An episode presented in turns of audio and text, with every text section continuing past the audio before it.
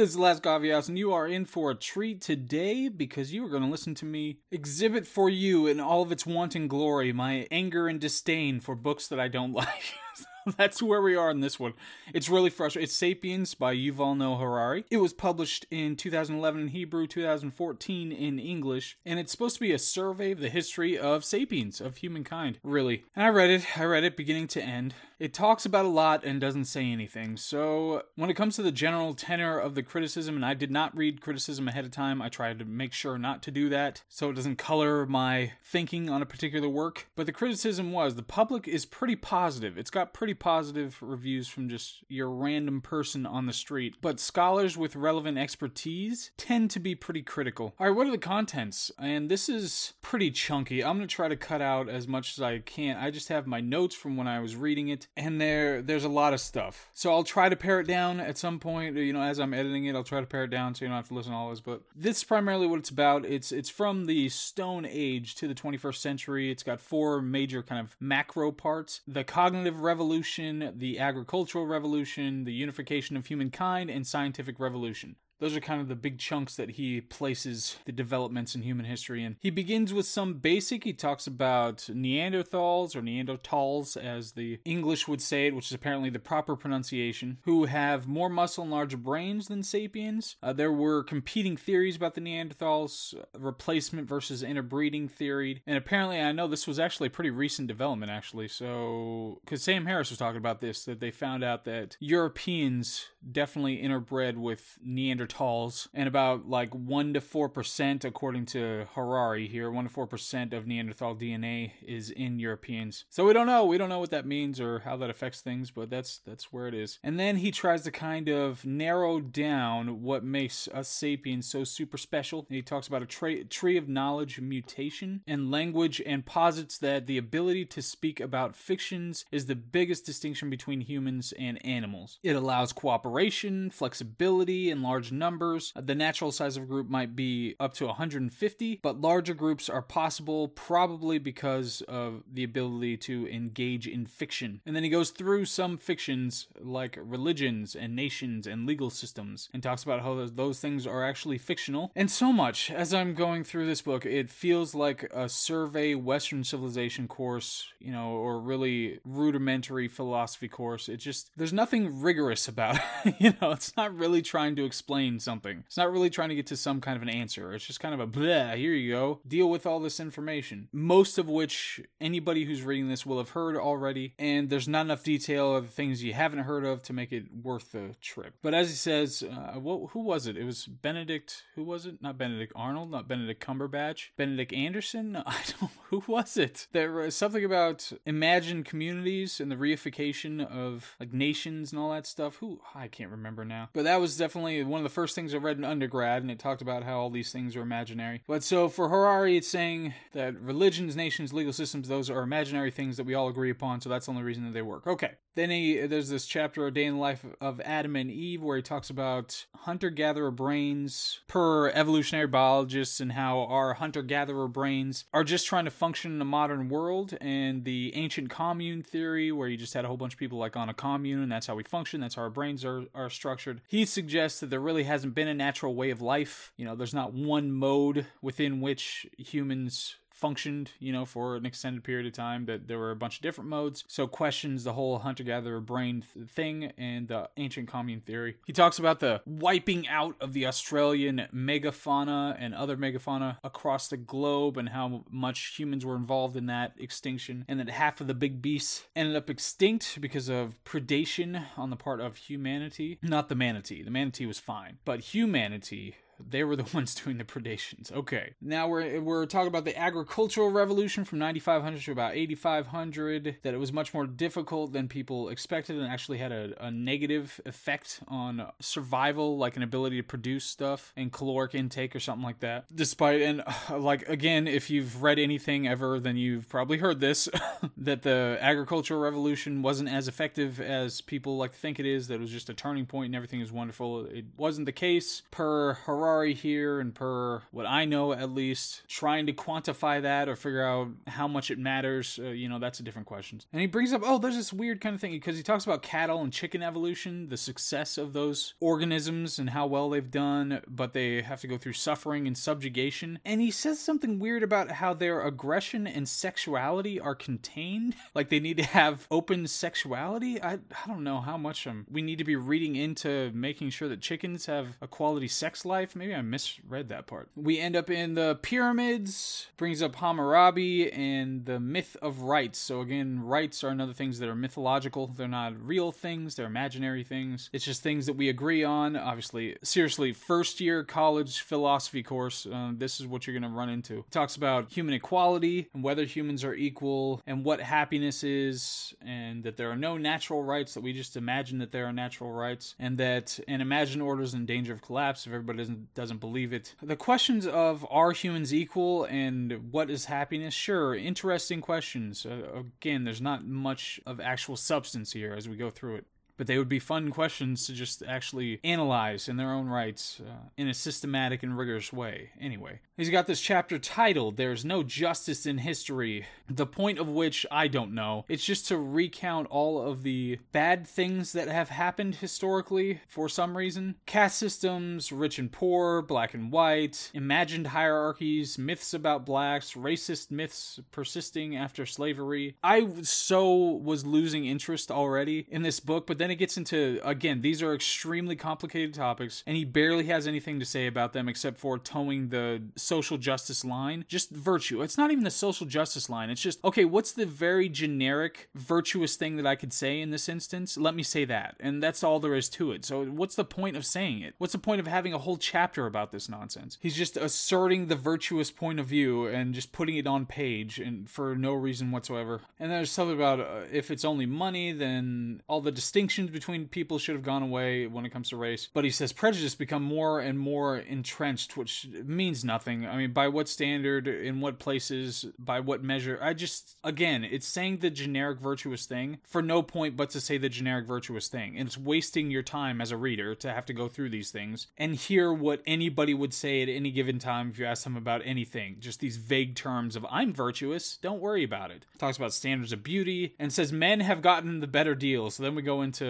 gender issues, which is one that just drives me insane. Jordan Peterson talks about this all the time. It's ridiculous to talk about it in terms of, oh, just men have been so dominant historically. And today, they're just so dominant, and that's the only story that we're looking at here. Men are more likely, historically, to be killed in every war ever. They're more likely to be assaulted, more likely to be killed just in general. They're more likely to commit suicide, more likely to be alone, more likely to have so many of the very, very worst things possible happen to them. That's not to discredit the you know like the Greeks in who infanticided on the basis of gender took out the girls because they thought they were less valuable. That's not to discredit that situation over there, but to just broadly say that men have just gotten a better deal is again just generic virtue signaling. It's it's just I'm exhibiting my generic virtue. It's it has no philosophical or intellectual value whatsoever. He goes into oh homosexuality whether it's biologically determined or imaginary. Talks about natural and there's little sense in arguing arguing women should give birth because it's natural, but people shouldn't be homosexuals because that's natural. Of course, the natural are there are again. This is a really complex topic actually, because all the worst things that we've ever done are natural. They're things that are done in nature because we are part of nature. So it's a ri- kind of a ridiculous distinction and kind of a ridiculous justification. It's just like if somebody said oh, we should eat animals because it's natural for us to eat animals. Uh, that's not enough. You don't just get to say that and leave it at that. Same thing with homosexuality. Obviously, anybody who isn't just completely deranged by having to show their virtue, anybody would know that homosexuality would be a less successful reproduction strategy for the most most of our history based on all sorts of evolutionary factors. So it's just it's not that complicated. Obviously it does no harm to anybody today. So I mean the only harm it would be such a tenuous harm that you could pull out of whatever related to the strength of families or just the extended extenuating circumstances related to okay now we have to push out to this group and that group, and it's all identity stuff now, and your sexuality matters and all that. I mean, that's all attenuated harm that's issuing from the fact of accepting homosexuality. But still, today, it's pretty easy to say that it doesn't do much to me, just like that Louis C.K. joke. They're not sword fighting over my cereal, so what does it matter? it's just it's pretty easy to to go along with that. You don't need a whole bunch of philosophy based on what's natural and what's not natural. And sexuality is such a stupid. It's one of those concepts. It's one of those goofy freaking concepts that it, would take a couple of hours just to parse out all the definitions so we can get this laid out. And then men and women social categories. So I just actually who was it on YouTube? What's her name? Aydin Paladin. She's wonderful. She's got a lot to say because it's a complex topics, but she's still wonderful. As far as I know, she she's studying psychology or sociology. I think sociology, but she's she takes a very specific academic approach to understanding and explaining all these issues. And she was just talking about how the whole social construct theory about genders. The guy came out with an article and said that well, he kind of mostly made all that stuff up. And I didn't finish the video yet. It's like an hour and a half, something like that. But the standard she was bringing up is like falsifiability and reproducibility and and talk about how scientific what this whole social construct idea is. But so here, Harari's talking about the social categories of men and women, and they have a tenuous, if any, relationship to biology. I'm, I'm sure you're the expert on this stuff. Obviously, men and women are different. They're not as different at the center of the bell curve. There's actually quite a bit of overlap when it comes to any given trait, but it's at the extremes of the bell curves that you have way different representation when it comes to all, you know, any major characteristic that you want to talk about, whether it's aggression or intelligence or agreeableness or some those things along those lines, then you're going to find that there's a lot of overlap in the middle of the bell curve, but at the ends there are very different numbers uh, when it comes to representation between men and women. Bi- biology has a lot to do with the way people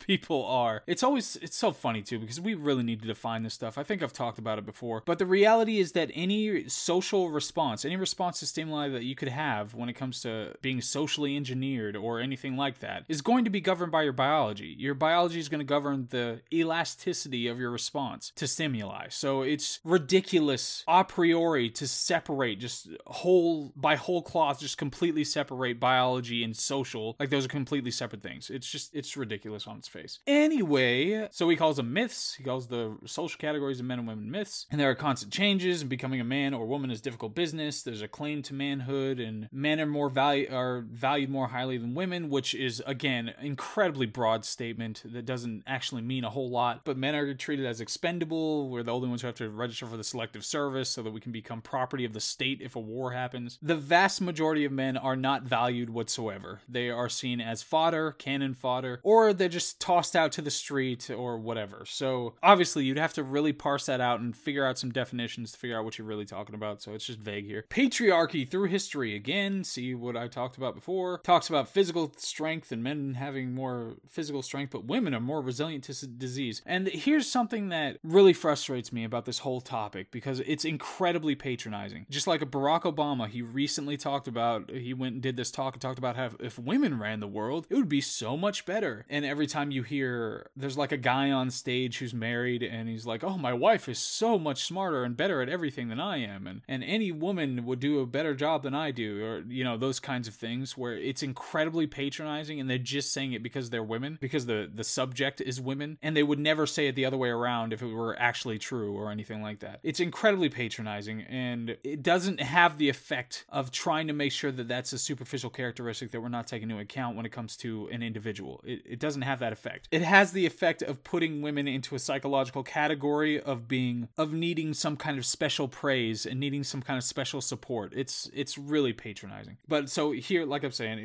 uh, he says, "Oh, it's yeah, no, men they seem like they have more physical strength, but women are more resilient to disease, and some women are stronger than men." What is the point of saying that? Some women are taller than men. Some women like more action movies than men. Come on, what is the point of that? And that women have the best social skills. and then he talks about how strong men aren't important anymore and about the poor women that are kept out of war so they didn't have to die and women stereotypes and women being dependent historically and that some animals are matriarchal and females are more interested in social networks and brings up bonobos and elephants and how they have a, a different hierarchy. They don't have a gender gendered hierarchy. They just kind of go at it. Who cares so why not Homo sapiens? Again, it's it's incredibly patronizing, and it's just it goes down the line of no, look, I'm one of the good ones. I'm white knighting for the for the females. It's it's ridiculous. Uh, so he talks about how the gender roles changed and how they're changing uh, now going forward, and the gender gap is changing. I can't remember if he's explicitly talking about like in employment or wages. We've talked about that before. It's absolutely ridiculous. And anybody who proffers just the basic single variable of they make different amounts overall when it comes to the entire population, anybody who does that is just completely fear mongering and doesn't have a clue what they're talking about. So fight them on the beaches, fight them on the whatever. Churchill said, do that when it comes to this stupid gender wage Talk about uh, based on unfounded myth instead of biological fact. The differences between genders, no, it's not. Not even close. There are certain differences in biological fact that many of the differences, if not the majority or virtually all of the differences, are founded upon. And that's not to say. I mean, I was thinking about this recently because I I've been looking more into a lot of Middle Eastern countries and the abuses that go on there because I want to remember what what it's like to actually to actually where oppression actually exists. And I would take all of the ridiculous, unfounded, fear mongering hostility of the feminists in Western civilization. I would suffer that to the end of time to solve the kinds of oppression that women have to deal with in other countries, the yoke that they are under in other countries legally, and the fact that they're practically taken by a leash by men here and there, and they have to be covered to this point, and they just get indoctrinated into these absolutely terrible ideas and have to fight to be able to, you know, go to school or whatever. Those are real situations. Those are real problems. Legal inequality is are the things that everybody in Western civilization should be fighting. They should be demanding that other countries get rid of those things, not throwing a fit here because they don't understand math, which is furthering the stereotypes. stereotypes. Sorry. Oh my gosh. Uh, so then he talks about guaranteeing everyone does what he wants undermines equality. It sure does. Democrats want a more equitable society, but that infringes on freedom. Republicans want more freedom, even if it means greater inequality. You know, it's really vague, obviously, but those are generally true statements and I can't remember what side he came down down on, if any. So I would applaud if he just wanted to say that. But again, that's something that most people would know before they ever came to this book, if they've ever read anything ever or seen a movie. if you've ever watched Avengers, you probably understand this point. So I don't know why it needs to be said here. He goes into money, how that's imagine imaginary empires, and I think actually in the empire section was the one time that he said something interesting.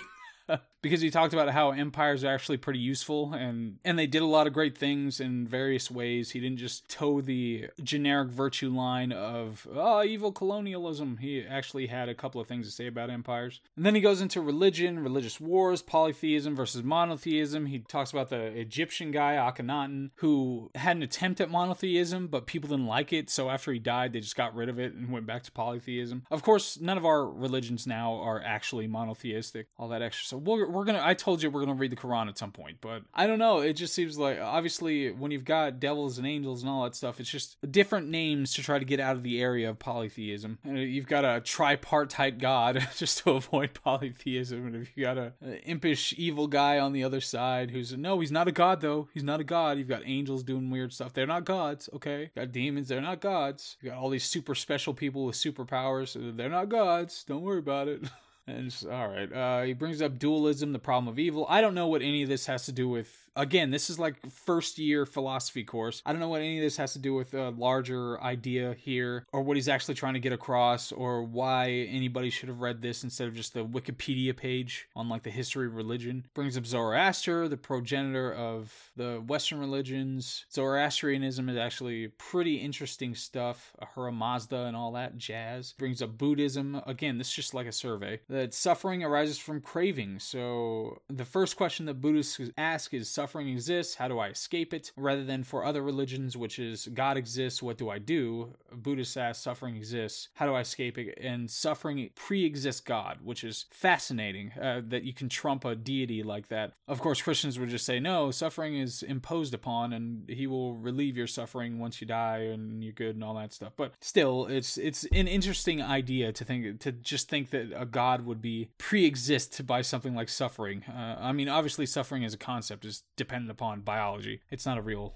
thing. It's not reified by the fact that, you know, philosophy or anything like that. But it's an interesting thing. And just to not have cravings, you know, Buddhism, that is, it's not great for industry. it's not great for uh, sating your appetite or anything like that, but it's it's interesting idea to think about. It talks about communism and Nazism. My my professor in undergrad always said Nazism instead of Nazism, and I think that's the right pronunciation, but it always annoyed me. so uh, he brings those up as some kind of super order. Oh, this is like a different. Uh, that's right, because he goes into humanism and how humanism brought around evolutionary humanism, which is what all the evil people use to justify their evilness, and and that's the only kind of humanism that broke away was the one advocated by the Nazis. That's all we got out of human. Oh, of course, it's just nonsense. Obviously, there are many uh, ethical schools related to a secular idea about what is good and what is not good, and figuring out what meaning is and all that sort of stuff. So it's ridiculous to reduce it to the one thing. And of course, again, it's the big tent pole in the 20th century. I wonder how long it's going to take until Godwin's law no longer applies. You know, how long is it going to take until nobody's bringing that guy up anymore? I, uh, not Godwin, the, the big H guy. Uh, he goes into the secret of success. What is this one about? Historical determinism, uh, different kinds of. So there's like level one versus level two chaos, like weather chaos and historical chaos. I can understand from like a social sciences standpoint to separate those two things, but obviously those I mean those both are still natural processes. But anyway, questions why study history, talks about an arms race not directed at enhancing human well being. I mean, whatever. Uh, again, there's so many vague just assertions all over the place, it's barely worth it. Obviously, somebody would say that detente was completely worth it, that it, when both parties, uh, multiple parties around the globe, have enough power at their fingertips to wipe out uh, the other ones in one fell swoop, that it's just not worth the fight. So that could be enhancing human well being rather than having weapons that aren't so powerful that somebody might use because it's not going to do that and because they don't have to worry about being annihilated. He goes in the scientific revolution, last part, and he talks about statistics, which is an extremely important topic that nobody knows enough about, and most people don't know enough about. You know, so China invented gunpowder and then didn't use it because the, culturally they didn't want to use gunpowder because they thought they should fight close up and all that stuff. So great, so fascinating. Amerigo Vespucci and Columbus and the Spanish and the Aztecs and Cortez captures Montezuma and then issues rulings via Montezuma and the elites eventually. It's just, I mean, again, extremely basic history course stuff, and it's uh, not worth it. Brings up capitalism, blames capitalism for slavery and the Opium War- Wars, and then makes the assertion that capitalism has killed millions out of greed. Great, and how many has it saved? Uh, how many has it saved by drastically improving not only the lifestyles and feeding processes and sanitation and medicine, but just the interrelatedness of international communities national communities and local communities. And so, did you account for that? Did you subtract that from it, or did you just uh, want to say capitalism is evil murder? And then he talks about animal farming, which I have a whole episode on that. But he just uh, toes the generic virtue line of animal farming so bad. Okay, so a permanent revolution. This one's about the Barnum family, not the show, but something about parental authority on retreat. Oh no, uh, which yes, it, I mean it is concerning. Uh, one thing you learn is, as a kid, at least you used to, is to your parents, which was mostly good and sometimes bad.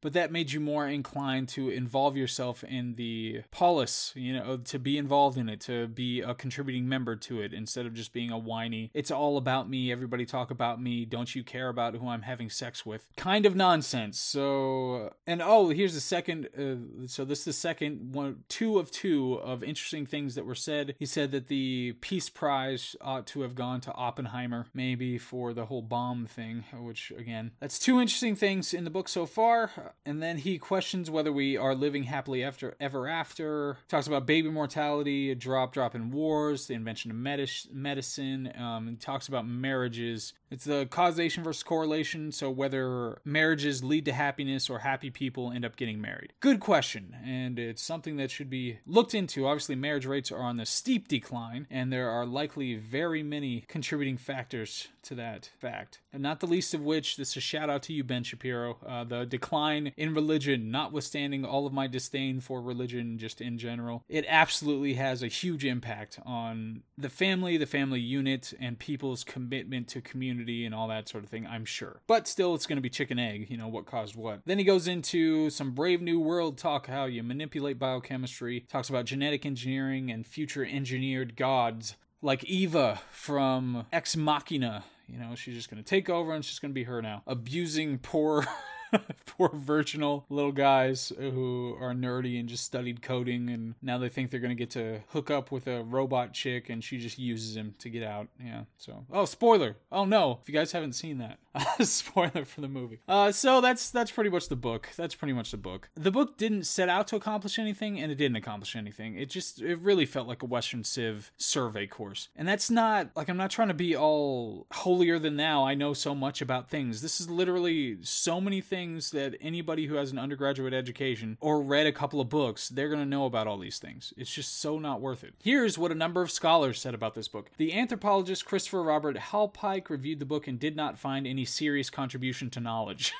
that's that's pretty rough. Halpike suggested that whenever his facts are broadly correct, they're not new, and whenever he tries to strike out on his own, he often gets things wrong, sometimes seriously. the science journalist Charles C. Mann concluded in the Wall Street Journal, quote, "There's a whiff of dorm room bull sessions about the author's stimulating but often unsourced assertions." End quote. Reviewing the book in the Washington Post, evolutionary anthropologist Avi Tuschman points out problems stemming from the contradiction between Harari's free-thinking scientific mind and his fuzzier worldview hobbled by political correctness. Reviewing the book in The Guardian, philosopher Galen Strawson concluded that among several other problems, much of Sapiens is extremely interesting and is often well expressed. As one reads on, however, the attractive features of the book are overwhelmed by carelessness, exaggeration, and sensationalism. End quote. Uh, now, I'm being pretty rough on this book. Obviously, I didn't write a book like this. I didn't publish a book like this. I didn't have a best-selling book like this. So that on its on its own, just putting all this stuff together and getting some stuff out there, that's an accomplishment. I'm not gonna